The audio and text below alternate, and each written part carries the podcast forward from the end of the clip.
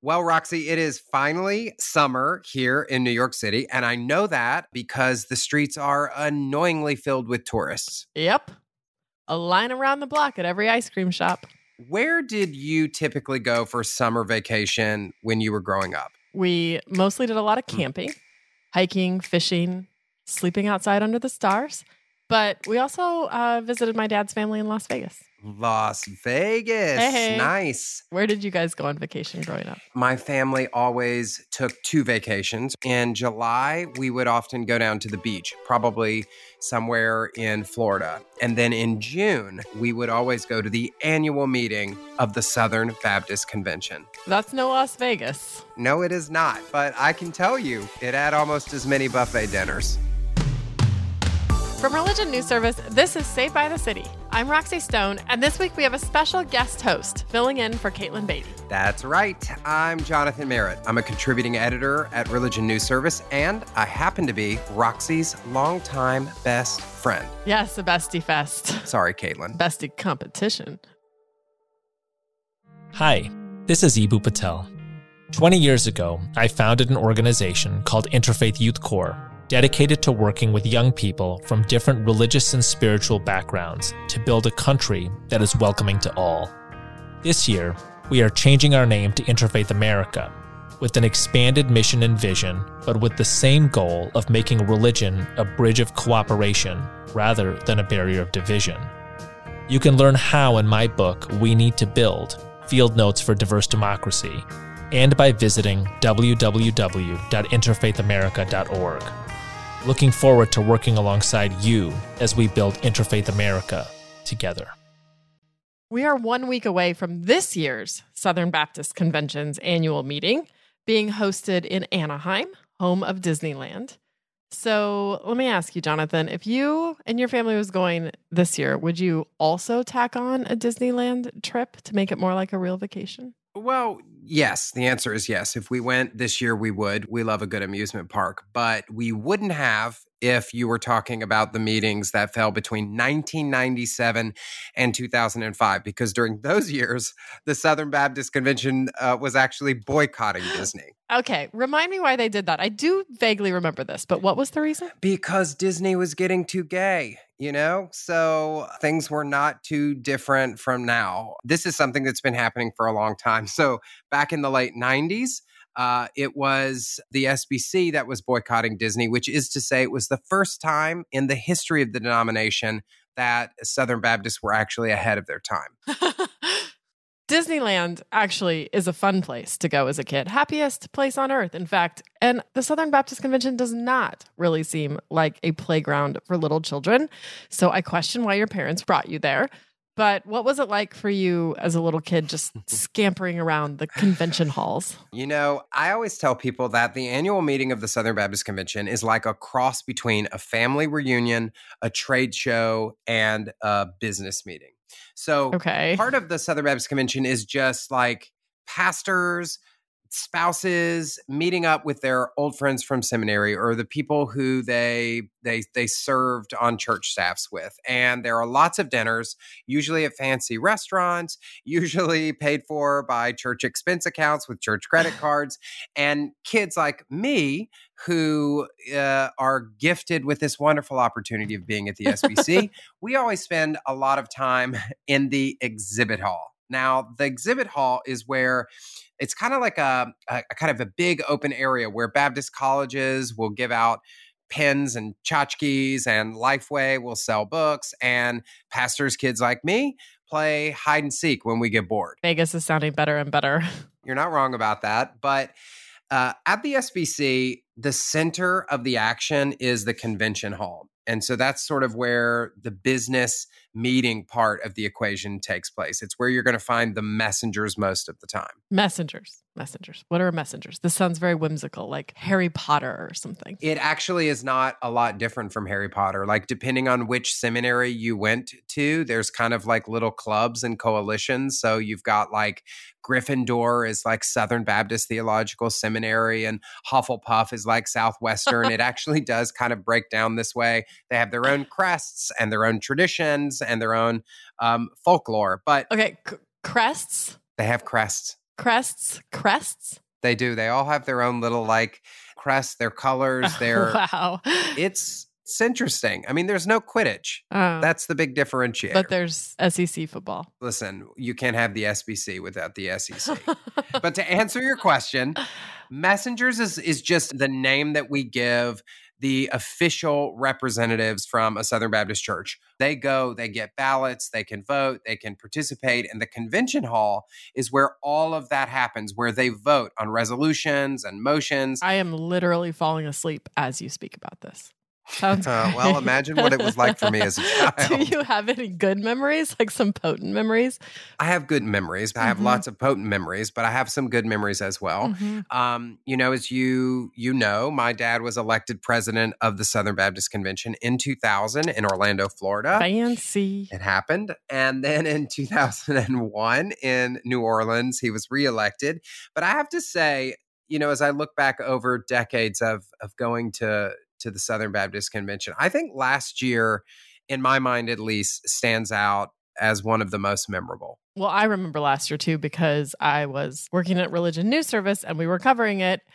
And so was every other newspaper in the country. It seems like it was in Nashville. That's true. and it was sort of I I feel like looking back, it was it was almost this proxy for like a wider culture Yep. war that was happening in the wake of January 6th and um, Biden's election and Stop the Steal and the pandemic and mask wearing and all this all these conversations that were happening nationally um, that seemed very divisive. It's like they were all coming to a head at the Southern Baptist Convention's meeting, including like critical race theory. There was a whole thing about critical race theory happening. Um, and like literally like the New York Times and the Washington Post and like NPR, they're all like waiting, like fingernail biting about which presidential candidate was going to win last year at the SBC because it felt like they it could just like go off the rails. You know, Yeah, it was yeah, so right. crazy. Well, you know, uh, you actually bring up a really great point, and the SBC has kind of always been that. The sort of the newly resurgent conservative version of the SBC completely aligns with the rise of the religious right. Mhm. And if you think about sort of red state America, the SBC is kind of like the white hot center of that. And so you're you're going to find that the SBC does often feel like a little bit of a microcosm Mhm. of what's happening on the right flank of American culture. And so that's why like there was all of this conversation about critical uh, race theory and there were a lot of people who wanted to pass this resolution condemning critical race theory as Mhm. anti-gospel and corrupting our children and uh, my dad at the time was he serving saved the day. well you Your know dad saved the day. it depends on who you talk to. He was chairman of the resolutions committee. That's the group that decides which resolutions get to the floor for a vote and which ones don't. So he was kind of somebody that a lot of people were watching last year. And the other big issue besides critical race theory was sex abuse, investigating Yep. what had happened within the denomination around what seemed like decades of sex abuse allegations and evidence and concerns about cover ups. Yeah, you know, if the SBC is kind of the white hot center of red state America, then at the white hot center of the Southern Baptist Convention is a rumor mill. And so there's always rumors that are flying and gossip Mm. and southern baptist gossip is something to behold but in the midst of that kind of rumor mill for years and years and years it had been floating around that allegations of sexual abuse had been mishandled by denominational leaders. There were people who were talking about that. They were tweeting about that. They were sharing their stories on blogs. And there were many people in the SBC who had been listening to this rumor mill. And so there was kind of a groundswell. There was a movement of people saying, you know what, maybe we should have a formal investigation into this. But Uh, there were a lot of people who said, no, that's a bad idea. It's going to just, you know, like drag up a bunch of drama. It's, it could make us look bad. It's risky. There are legal issues. And so there were a lot of questions as to whether or not that would make it to the floor and whether people would actually vote for it and say, yes, we need to know exactly what happened here. And they did vote for it and they did say yes. And that is its own very interesting story. And if you want to know more about that, little plug here go read a story by RNS reporter Bob Smietana about how the SBC investigation against sex abuse almost didn't happen, which is to say, it was almost killed many, many times by those who probably had good reason to want it be killed. But uh, a few weeks ago, the findings of that investigation were released to the public, and they were what you might say explosive. It was a huge story. I mean, I think it has to be the biggest story in religion writing for the year so far. I mean, it's a huge religion mm-hmm. story. You know, the Southern Baptist Convention is the largest Protestant denomination in America by right. far. It's struggling, it's shrinking, but it still is huge 14 million members. We've had the Roman Catholic sex abuse scandal people had been wondering whether this was really just like a Catholic thing or whether actually this this same impulse, the same problem or set of issues had in some way infected Protestants as well. And then a few years ago, I think it was in 2017, the Houston Chronicle pretty much confirmed that yes, Protestantism was having just as many sex abuse problems. They released a sweeping report about pastors, youth leaders, ministers, all of these people who had been associated with the Southern Baptist Convention that had been credibly accused of, arrested, or, you know, convicted of uh, sexual abuse in some way. And this report really chronicled how these men had been able to sort of oftentimes continue to exist as leaders within the Southern Baptist denomination. They could go to other churches because there really was no way to like track um, across churches, and so uh, that was that really began the questions about like what is going on in terms of sex abuse within the SBC, and we've seen since then just heroic efforts on the part of sex abuse survivors to really push the SBC to investigate this, reckon with it, and try to repair the damage that's been done and set up a system that does not perpetuate this anymore. That report, I think, showed 700 victims, which is just kind of a, a shocking, staggering number. We're talking about child molesters, we're talking about people who were breaking the law. And as you said, I think this is where the real the there feels to be to, to many people like a parallel to the Roman Catholic uh, sex abuse scandal is that we there were all these stories of these predatory pastors who were allowed to quietly remain in ministry mm-hmm. positions with access to other potential victims, including children, over and over, passing from church to church. And the reason that that was uh, allowed to happen is because these leaders were turning a blind eye to that. And I think you're finding right now in the SBC shock, right. disgust, anger because of the things that they've been reading. Right. And the report, this, you know, almost 300 page report that's just come out, really confirmed in a lot of ways what everybody suspected, but also was somehow even more surprising and shocking and worse than I think anyone expected. I don't know about you, but that that was how I felt. Like I, I was expecting it to be bad, and then it was worse than I thought it was going to be. Yep. Was there anything that like really stood out or surprised you in the report? You know one of the one of the leaders uh, of the SBC, actually an, an attorney, uh, a guy named Augie Boto, was on record saying that this focus on sex abuse was satanic, that this was a tool of the devil to distract Southern Baptists from their real mission of evangelism. Right. That was a shock. I think it was a shock that they the leaders had been saying, "No, we can't track this," but they had been tracking that it secretly while they were lying and saying they were like was, secretly like, keeping what? a list that they said they wouldn't yep. that they couldn't do. Yeah, exactly. And then I think one of the biggest bombshells above all is the story of a former Southern Baptist Convention president, a Georgia pastor named Johnny Hunt. Mm-hmm. In the report, it said that he had been credibly accused of sexual assault mm-hmm. of a woman, which he's denied. Yeah, and he's he's denied that it was non-consensual. Mm-hmm you know, he hasn't denied that he had a, a, relationship with a woman who was not his wife, mm-hmm. that it was sexual in nature, and that lines were crossed, and that this person, by the way, he had pastoral authority right. uh, over this person. And she's quite a bit younger. I don't understand. Like, how is that not abuse? Uh, you know, the the the people who interviewed him said they found her credible, and they found him not credible. Mm. There were a lot of denials on his part that he's backtracked on, and it's just you know somebody of this level this this level of leadership, this level of notoriety, um, being sort of slapped with something that's so shocking as you know sexual abuse, sexual assault. Uh, that left a lot of people's jaws on the floor.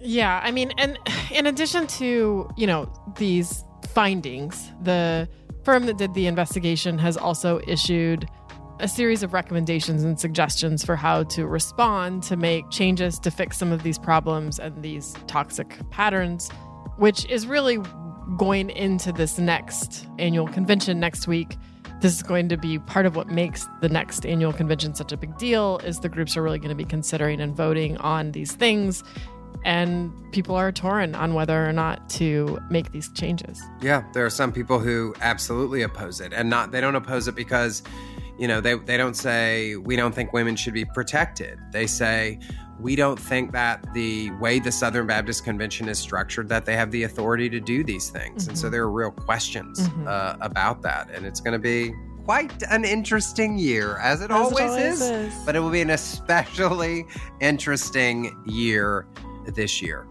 So today we are going to be speaking with Benjamin Cole. I never cease to be amazed at the degree to which Southern Baptists can quickly absolve themselves of their own moral and ethical culpability in wrongdoing. Benjamin Cole is uh, a Southern Baptist insider. He's somebody who really knows the inner workings of the denomination. He's plugged in. He's going to help us understand what's at stake this year in Anaheim, and he'll be with us just after the break. Religion News Service is an independent, award winning source of reporting on religion, spirituality, culture, and ethics. For the best in global religion reporting, visit religionnews.com. And if you like what we're doing at Saved by the City, let us know. Leave us a rating or a review wherever you listen to your podcast. It goes a long way toward helping get the word out about the show. You can also email us at sbtcpodcast at religionnews.com. We'd love to hear from you. Well, our guest today is probably the most influential Southern Baptist leader that you've never heard of. His name is Benjamin Cole. He's the founder of a consulting firm called Longview Strategies. But more importantly, he is somebody who has the ear of the denomination's top leaders. When people in the Southern Baptist Convention want to know how to respond in crisis, what to say, and how to say it, they call Ben. And on Twitter, he is at the Baptist blogger, where he has quite a lively feed. And if you're interested in these sort of things, I suggest that you follow him there. Ben's been involved in some of the biggest decisions in the SBC over the last decade, whether you know it or not. Welcome to the show, Ben. Thanks so much for for being on. Sure. Thanks, Jonathan. Hey, Ben. Thanks. Roxy, great to see you. I want to kick this off. You have your finger on the pulse of the SBC. Is there a pulse in the SBC? That's really kind of the question right now. It is a question right now. that is a question. Is there a pulse? You know, I guess one thing that we're we're wondering, and I know a lot of uh, listeners will be wondering, is why does this matter?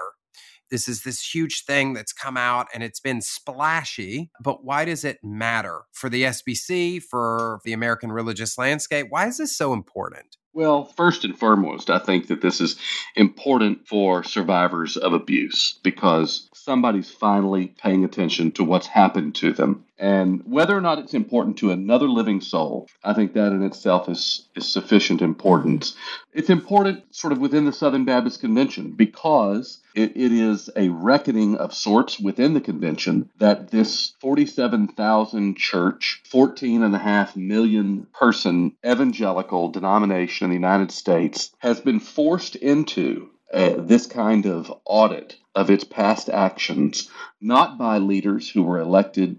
It happened from the grassroots. The people of the churches who pay the bills forced the convention to account. Mm-hmm. Last year in Nashville, uh, overwhelming number of 15,000 delegates or messengers to the convention said, no, we're not going to allow the platform leaders to sort of uh, manage and control the investigation into what has happened. You cannot put the foxes in charge of the hen house and ask them to count the eggs. Right. So there's a lot of interest at varying levels. You talked about just how powerful it was last year that the people really rose up and said, nope, none of this anymore. We are going to make sure that something happens. And it did. And now we have this really damning report that the SBC has to reckon with. What can we expect from the convention next week when it comes to addressing the recommendations, the suggestions that have come out of this report? So, asking anybody, what can you expect at the Southern Baptist Convention is a crapshoot. You can expect that the unexpected will happen. Uh, you can expect that that there's going to be some impassioned speeches from the floor and the platform. There's a major and hotly contested election for mm-hmm. president, much of which hinges on how the convention is going to how address this going forward.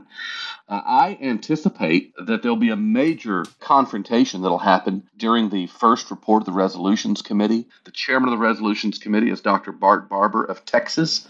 Uh, he will be bringing that report. He's also running for president. He's also running for president. So he's going to have, you know, 30 minutes of time in front of the messengers almost to audition for the job. Mm-hmm. And the mm-hmm. messengers will get a chance to see the man who is who is aspiring to be president of the convention how he performs and comports himself during a deliberative process in what usually is a very contentious moment the report of the resolutions committee i, I would not uh, be surprised if the other candidate, major candidate for, for convention presidency, gets a microphone from the floor during that resolutions committee report. Mm-hmm. There's this guy, Tom Ascol, who some of our listeners may or may not know about. And so he's running for president. He's very very conservative. Everybody in SBC life is conservative, but he's very, very conservative and is warm with, cozy with this splinter group, the Conservative Baptist Network. And I'd like to ask you this question because Tom and a lot of that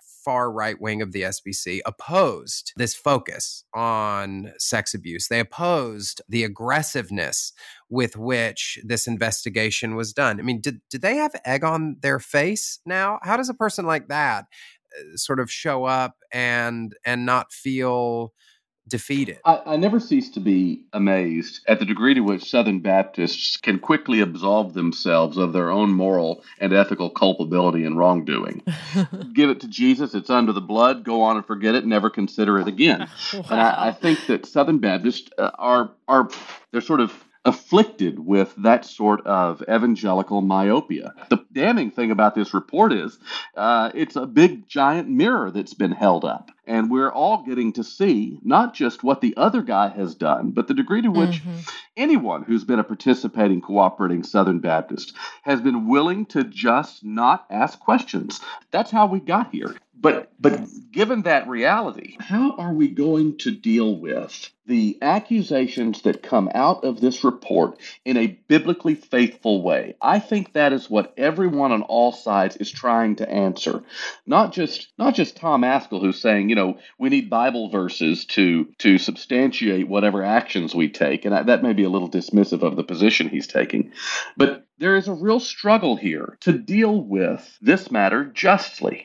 I want to ask you why would anybody oppose taking action on these sorts of things? Could you give us sort of the best distillation of that, something that the other side would agree and say, yeah, that's what we believe, that's right. why we oppose these things? Well, sure. No, that's a great question. And and I, I assure you that what I'm about to say, there's a group of people that would absolutely disagree with what I'm saying, and the ones that would disagree the loudest are probably the guiltiest. There is there is this mentality, Jonathan. You know it. You've grown up in this world of we must protect the the myth of the conservative resurgence at all costs. There's such a fear of saying we would ever do anything that proved the liberals right.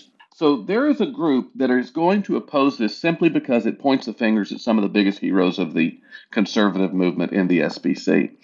And they very foolishly, and I think Ed Stetzer was one of the one, first ones to sort of say this out loud and publicly. He said, you know, we've got to take these men off the pedestals.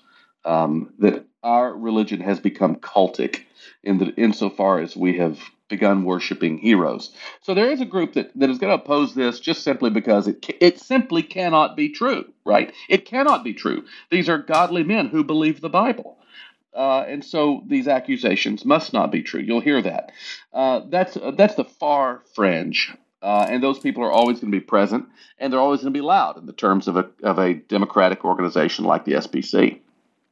I think that there's going to be people that oppose the reforms, and they're going to use various arguments. The cost it's too much. We're going to take money away from missionaries.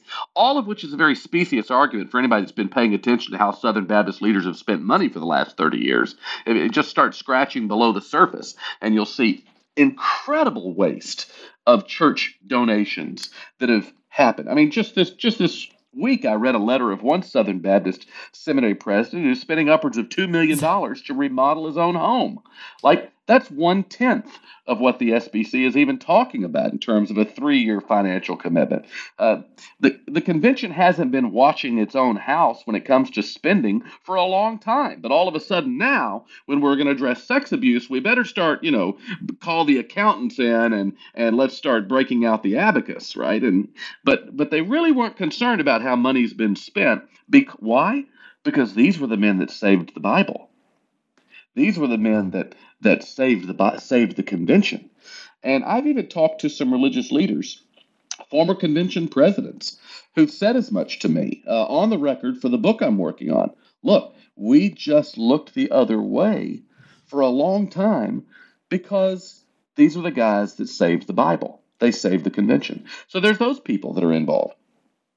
And then you know, there's uh, there's you're you're chomping around on something. I'd love to just get you to kind of hit right between the eyes is is this idea of the conservative resurgence and the role that that plays in this because a lot of if people don't know that sort of is the the the phrase that's used to describe this this fundamentalist uprising that happens beginning in the 1970s where moderates are sort of removed from the denomination and these very conservative leaders who believed in a lot of things but one of them being that you know men and women have different roles and that you know that the the role of wife and mother are sort of paramount roles for women that wives should be submissive to to their husbands. I mean a lot of those leaders, as you've mentioned, and you've been at the heart of a lot of this, the Paige Pattersons and the Paul Presslers, and a lot of these guys have started to fall like like dominoes. And so, how are these things connected? I, I think about Diana Butler Bass, who says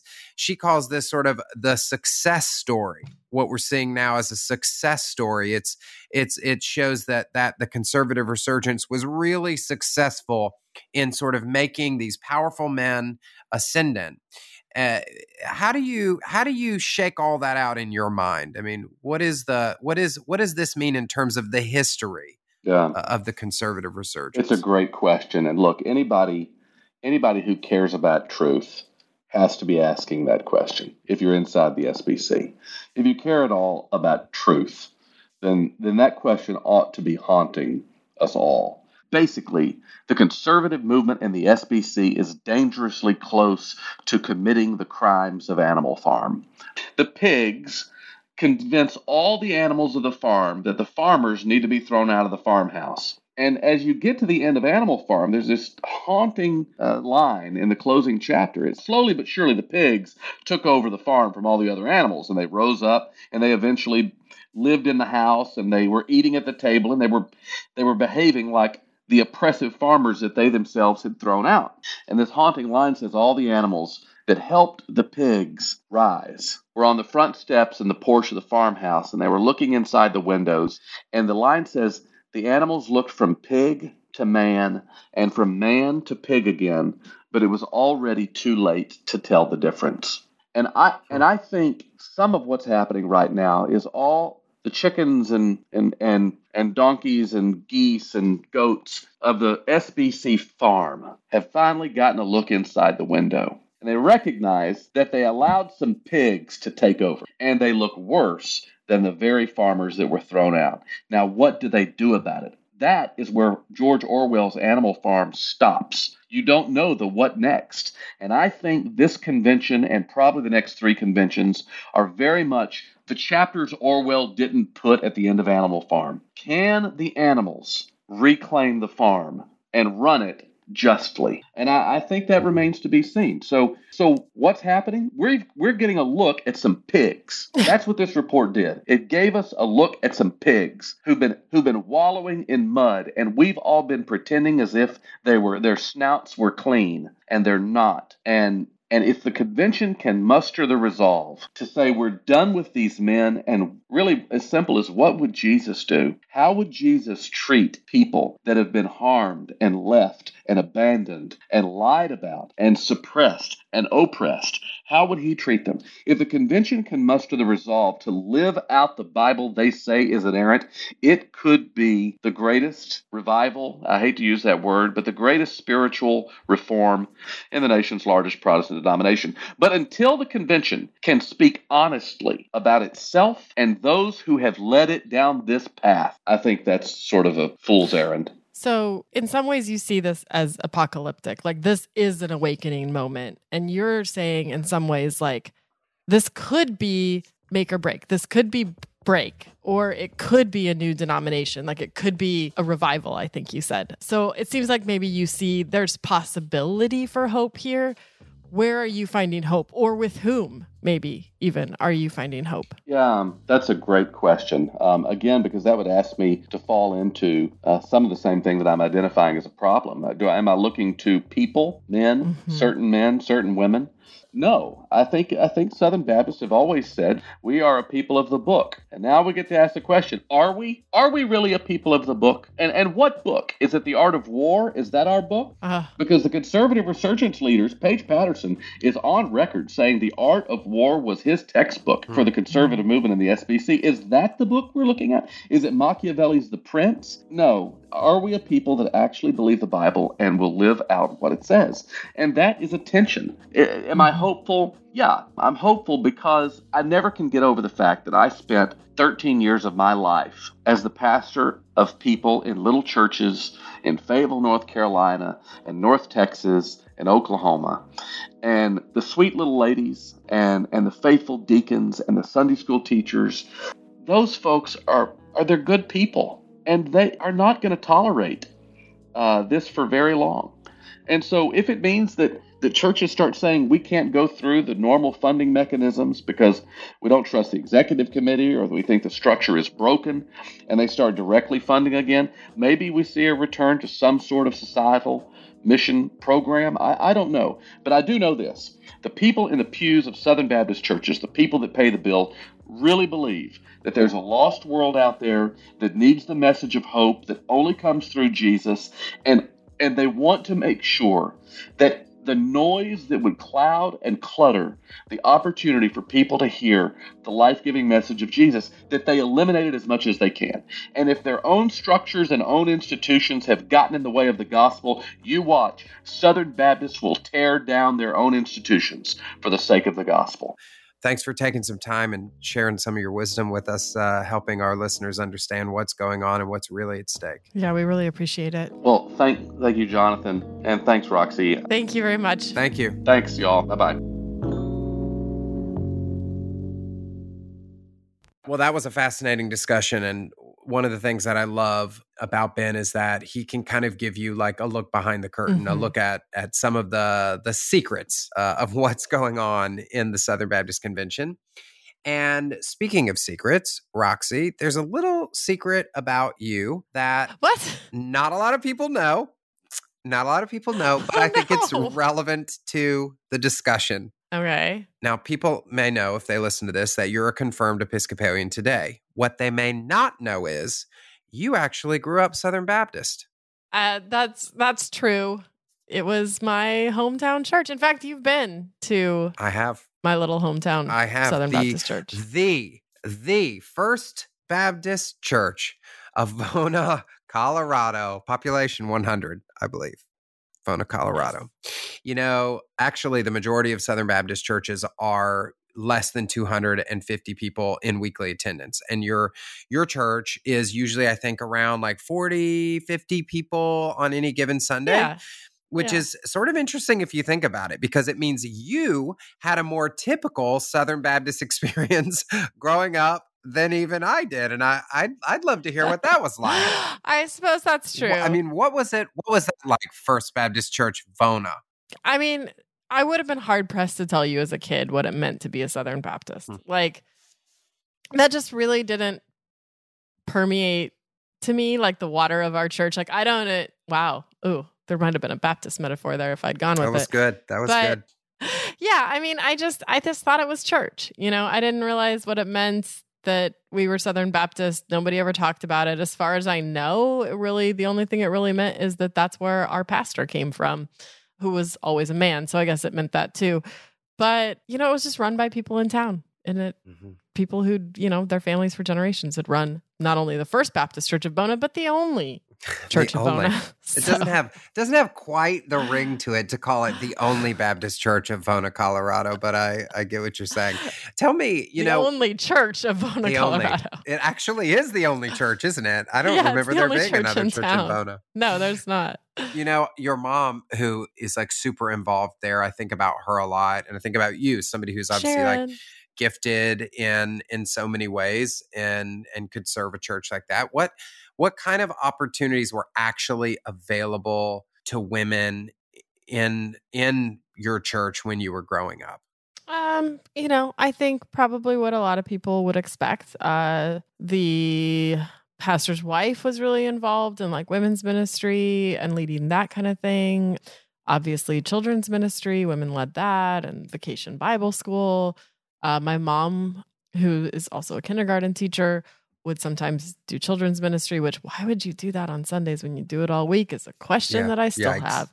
But, Yikes. you know, she was also until like five months ago the accountant for the church. So, you know, the women kind of made the things happen, made it all run.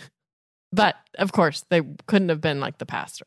Right. So that's the question is like, what couldn't they do? I mean, I know in a lot of, in a lot of Baptist church, they don't they won't ordain women. They're not going to let you be an elder or a deacon or right. a pastor or you know, it's basically they they'll they'll let you do things with other women or with children and that's sort of it. I don't know, is that was that basically yeah. what it was like? Yeah, you know, as a kid I didn't necessarily realize that, but I I never imagined as a kid that a pastor could be a woman which mm-hmm. uh, I've talked about on this podcast before, was somewhat formative for me as, as, someone who I think, honestly, if I had been born a man, would have become a pastor, just mm-hmm. because that's like something I aspired to and really loved as a kid. I just didn't know that I could.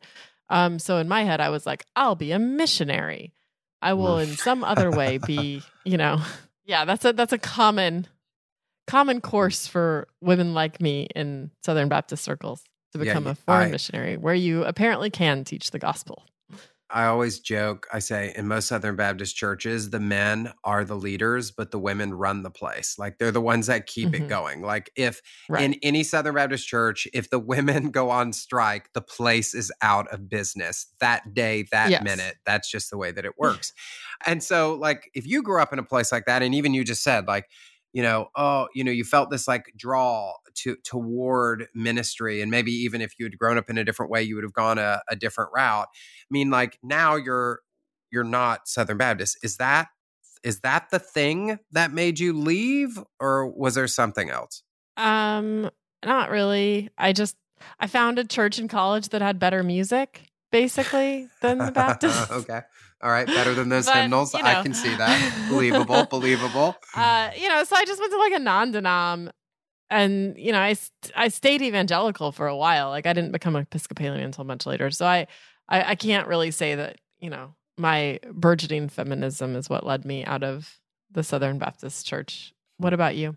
I mean, why do you think that you left? You you stayed for a long time. You were like when I first met you, you were still working for and preaching at a Southern Baptist church yeah, I you know I went to a I went to a Baptist, not technically a Southern Baptist college. I went to Liberty University. I went to a Southern Baptist um, seminary, and then went on to a United Methodist seminary. But you're right, I was I was serving part time at my dad's church. It's a Southern Baptist church in Georgia, and in 2012, I was publicly outed. So that really shifted some things because, you know, first of all, I'll say I loved that church. You know, it, it, people mm-hmm. tell you mm-hmm. these horror stories of these religiously abusive fundamentalist churches. I love that church. I love the kids in the preschool. I love the the the youth group. I loved uh, the volunteers. I loved all of the gray-haired women who coordinated potlucks. I loved it. Mm. But being outed meant I had a choice. I could either go back into the closet or I could leave that was it. There was no like, there was no like option C.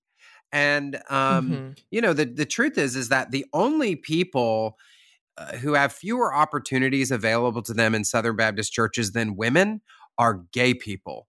I mean, you know, like Well, at least yeah, gay people who gay are out of the closet, right? gay people are out Yeah. of the closet. I'm not talking about your music minister, whisper, whisper, right? Like, because trust me, there are plenty of gay people in. Southern Baptist churches. But if you are an out of the closet gay person, you are not going to be teaching children. You're not going to be doing women's ministry. You're not going to be, you're probably not going to be greeting people at the door. You're done. Right. You're out. Goodbye. And so that was that was the choice I was given. Yeah. So, you know, I don't know if I'd been in a different denomination at that time, would I still be in it? I'm not sure, but but I knew that that it wasn't a place that I could stay. So I had to leave. you're out, I'm out. Um, it strikes me, you know, we grew up with this institution that we really loved and lost for Mhm. our own personal reasons, but now it feels like it's being lost in a different kind of way. Like we're watching it implode. So I'm wondering for you how it's felt watching this happen to a denomination that and a church that, you know, holds a place in your heart. Like you don't have like the anger toward it that one might expect. And so in some ways you still love it. Yeah. Well, I will always be Southern Baptist by heritage. It's like, Mm. you know, the rings of a tree, you know, it's always going to be a part of me. And so to to hate that, to get angry about that feels like it would be like getting angry about some part of me. And even more than just like being a part of me, as you already mentioned, like I have so many friends who attend Southern Mhm. Baptist churches, who pastor Southern Baptist churches, who teach at Southern Baptist colleges and seminaries and who work for Southern Baptist agencies. And these are good people and, and they're oftentimes doing good work with like good motivations. They're not hateful people. They don't hate me. They're not mean to me. They're not they're not out there mm-hmm. crusading against things that that I believe in, but we have really different views about things. And so it's, I think of the Southern Baptist Convention like any religious institution I know of. It is something that has problems and it has lots and lots of those problems. And, you know, you can, uh, you can focus on those things and get mad about those things and take it kind of a, a burn it down perspective. And a lot of people, friends and peers have taken that perspective. But but when you do that, it's like, how do you make sense of all of the people who have been or are being changed for the better mm. in these churches? People who found freedom from addictions, people who have found community and purpose and mission and Jesus.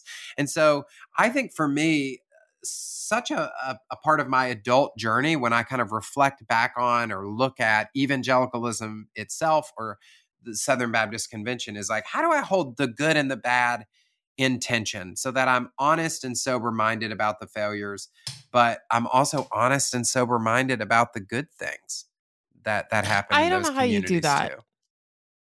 I do honestly don't mean? know how you do that, Jonathan. I mean, I watched this fall as like the Southern Baptist trolls came after you because, and your dad a little bit, because you preached a sermon and, you know, your dad said, This is a good sermon my son preached. And I watched them come after you and say, like, you know, a gay man can't preach a good sermon. Like this is, you know, that that that's like antithetical to the Bible and the gospel. And I don't know how, you know, you watched the you went through some trauma through that. Your dad did. It was a difficult time. And these were people in some ways that your dad cares about. And so I how are you holding attention of good and bad? And how are you continuing to love a denomination that at least right now there's like not a place for you in it or an acceptance of you in it or even a sense that you can actually be a Christian preaching the gospel. Yeah.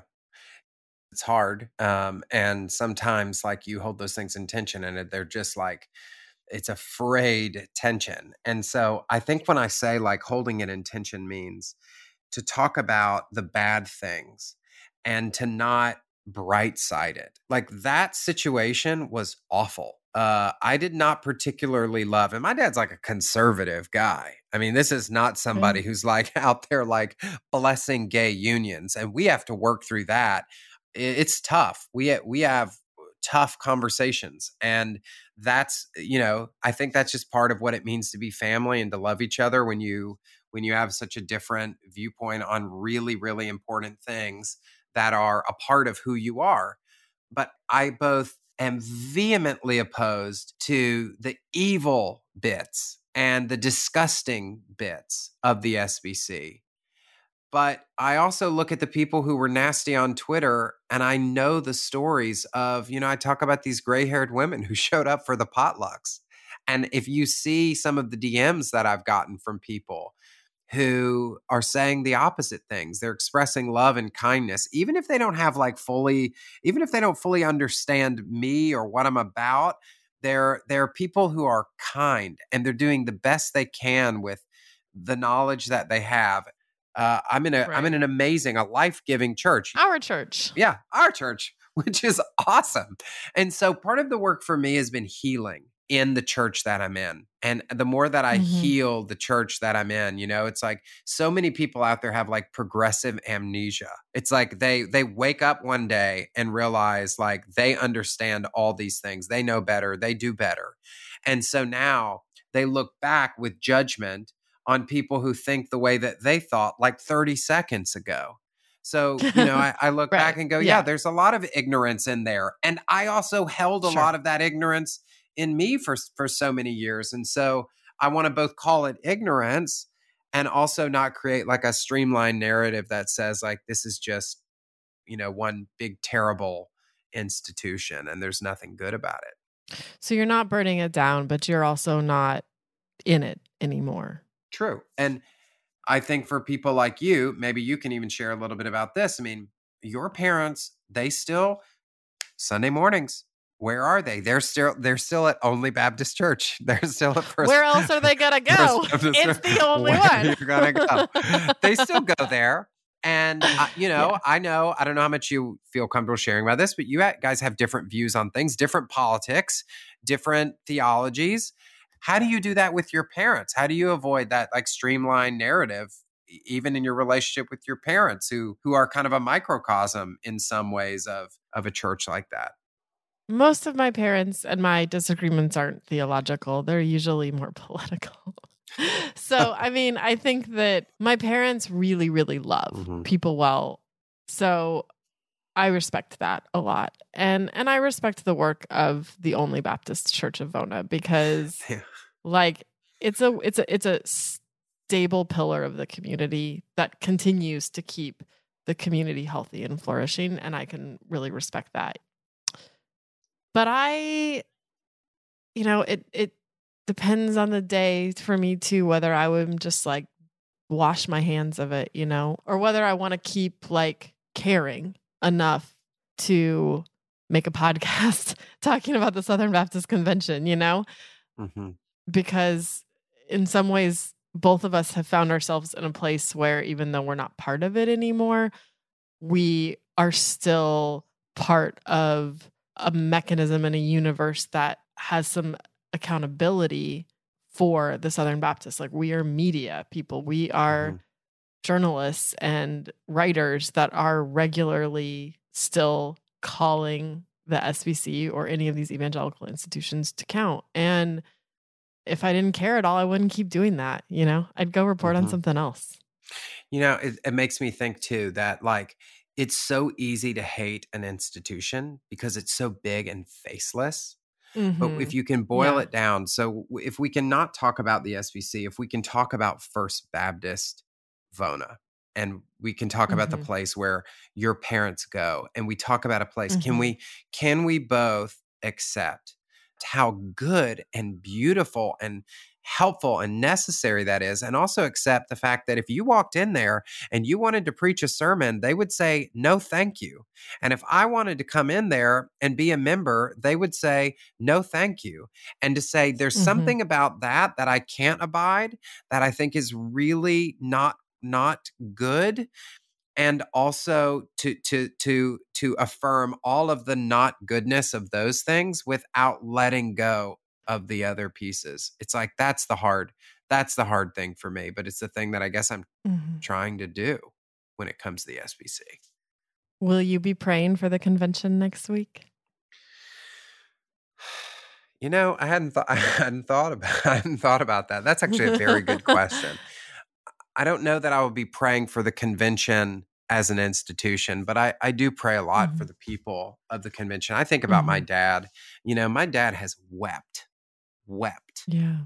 after reading right. this report and to to have friends of his uh, be revealed to be people he didn't know they were um, Mhm. to see i think an institution that he's given his entire life to and he's you know 69 years old he's given the majority of his life to this institution and to see it disappoint him at such a deep level i i hurt for people like that who Mhm. are good people trying to do good work who've given their life to this thing and now they're their hearts are broken i i i pray for the survivors uh i Mhm. cannot imagine what it has been like what it has felt like for those people year after year after year to say something is wrong and to be disbelieved and to finally have gotten their